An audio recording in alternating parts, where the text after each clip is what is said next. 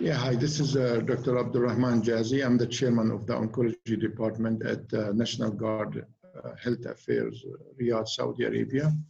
I would like uh, to discuss with you our uh, poster that was presented about the prevalence of ALK in non-small cell lung cancer patients in the Middle East and North Africa.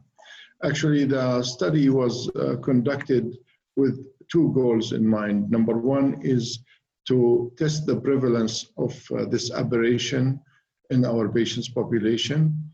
And the second one is to correlate between the immunohistochemistry and the FISH analysis of uh, the, this uh, abnormality. We know that ALK is uh, one of the actionable targets in non-small cell lung cancer. It's usually expressed between 3 to 5% in Western population. And there are at least five approved medications by the US FDA uh, to manage these patients with actually great um, responses with, over, with overall median survival may reach up to four or five years. So it's very critical to know the uh, uh, expression of this uh, actionable mutation or the presence of this actionable mutation in patients with lung cancer. Uh, the study is sponsored by Pfizer. We have looked at uh, lung cancer uh, patients' tissue, archived tissue uh, from six centers in five countries Saudi Arabia, UAE, Egypt, Lebanon, and Morocco. And we looked at 448 specimens and we did the immunohistochemistry and uh, then the FISH analysis, and we did statistical analysis to see the correlation.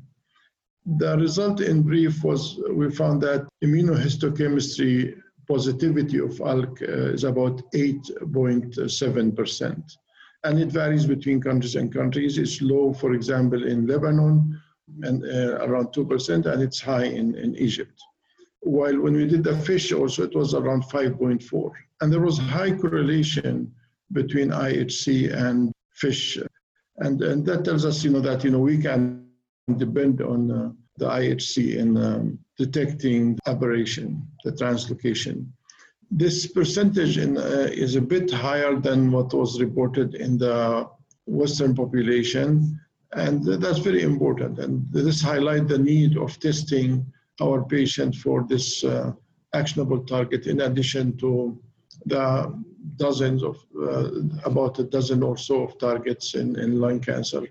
But one of the uh, negative correlation we find that if a patient has EGFR mutation, they are less likely to have ALK, which is known in the literature. However, there are no other correlation in our patient's population in, re in regard to gender, age, or smoking status, which mean, you know, because the, the known thing in the literature, the ALK mutation is found in patients who are younger male, who are non-smoker. That's not true in all the cases. That's why we have to test every patient regarding of their demographic and characteristics. Immunohistochemistry is a, a, an excellent tool of detecting this abnormality.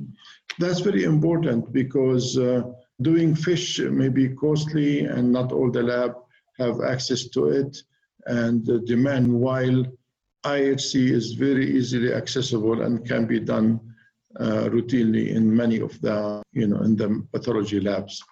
So that's in brief. And of course, you know, now, you know, the, the there are multiple uh, drugs. This is very critical now, you know, that all our patients are tested for this abnormality in addition to the other actionable uh, targets. We have now more than dozen genes in, in lung cancer or dozen action, actionable targets there are multiple drugs that uh, you know make a big difference in patients' quality of life, response to treatment, and survival.